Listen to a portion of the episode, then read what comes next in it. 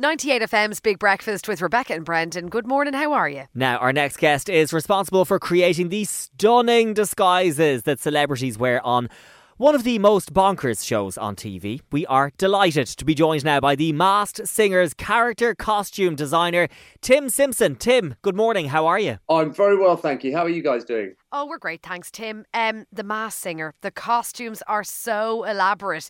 Is there one in particular that you're most proud of? Golly, on, it, on this season, the one I really love is uh, is knitting because it's so weird.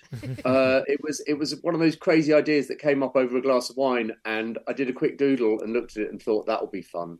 So yeah, I I love knitting. It's not weirdly weirdly it's not the most elaborate. It's just got such an odd character. Yeah. I love it.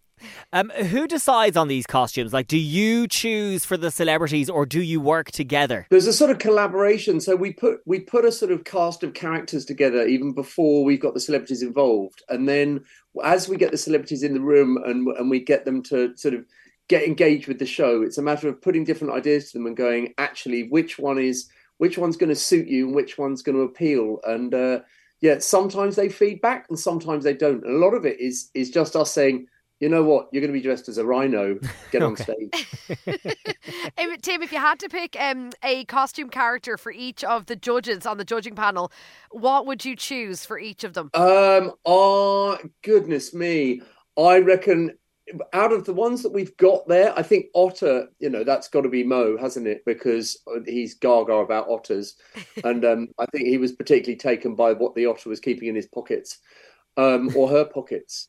Um, and I, it's it's really difficult to know. So I I I think I think you put me on the spot there. I think they've all, you know, the, the hosts have all got their own characters, and I.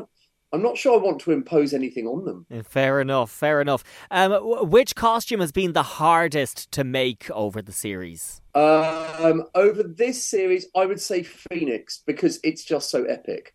Um, and there was a, a lot of work that's gone into the wings and the feathers, and the we really want to bring a lot of character to them, and and getting that slightly evil, mischievous look in its eye was really key with Phoenix because it's a big, powerful costume and needs to be quite imposing. So yeah, I think Phoenix out of this season that was the beast. And uh, Tim, over the years, what's been the most expensive costume to make? Oh golly, I think actually it was way back in the first series. It was um it was Chameleon because of the tech that was involved and getting the lighting right, and we had to sort of keep testing it and then rerunning it, and then and it also needed a sort of separate technician to actually work on it. So I think between between the costume and the actual running of it on stage, I think it was Chameleon ultimately. Uh, what's been the biggest wardrobe malfunction on the Masked Singer, Tim? Um, it had to be Octopus. Octopus was so heavy that poor old Katherine Jenkins could hardly move. Um, and after the second performance, she got out the costume and she was do, trying to do really well, but you could see a look in her eyes which said, "If I have to put that on again, I'm going to cry." And so we had to build a sort of Dalek rig underneath it to carry the costume.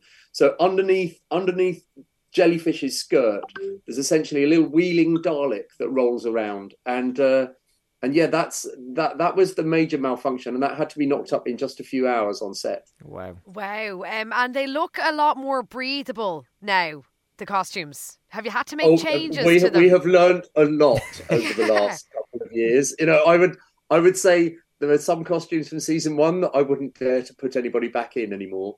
So uh, yeah, we have. They're they're easier to wear. They're lighter. They're they're easier to see out of. Yeah, they're more breathable. They are nicer costumes. You know, some of the performers I'm sure would say otherwise, but they are a damn sight nicer costumes now than they were in the first season. Um, is it true that uh, Rhino from this series was originally due to be a lion? There was there was an idea that we were going to have a, we were going to have a lion with lots of sparkles, and then uh, one of the producers, Dan, just said, "Actually, can we go for a rhino stone cowboy?" Yay! And uh, and Rhino was born. Oh, brilliant! Um, the, you guys did a "I'm a Celebrity" special of the Masked Singer last year. Do you have any plans to do another series like that, like perhaps a Love Island one, maybe? I have no idea. I'm not party to these things, so we didn't find out until what about three weeks away from filming that the I'm a Celebrity special was going to be going on at all. So suddenly it was all hands to the pump and quick bit of design here, and you know, designing costumes really quickly and making costumes really fast. So I ha- I imagine the producers are going to drop some complete curveball on us at the last minute, and we will we will respond accordingly. Uh, it must take a long time to design and create each costume. When do you start that process? Um, well, we we start really early, so it it sort of starts in sort of you know February March. We start thinking about ideas and drawing up drawing up costumes and and you know just knocking dotty ideas around the workshop between myself and the producers, and so that that's where it begins, and then we'll end up with a sort of about you know, I think last season I ended up about 65, 70 different ideas which I was working on sort of simultaneously.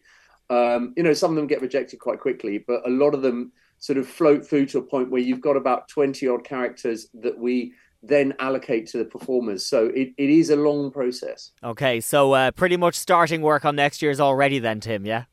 Pretty much, you know, if we've got a season five, then then the call will be coming through soon, and we'll be we'll be up and running. So it'll be yeah, it'll be pencil to the sketchbook. Excellent stuff. Tim Simpson, costume designer for The Masked Singer. Thank you so much for talking to us on 98FM's Big Breakfast. Thank you very much. Bye bye.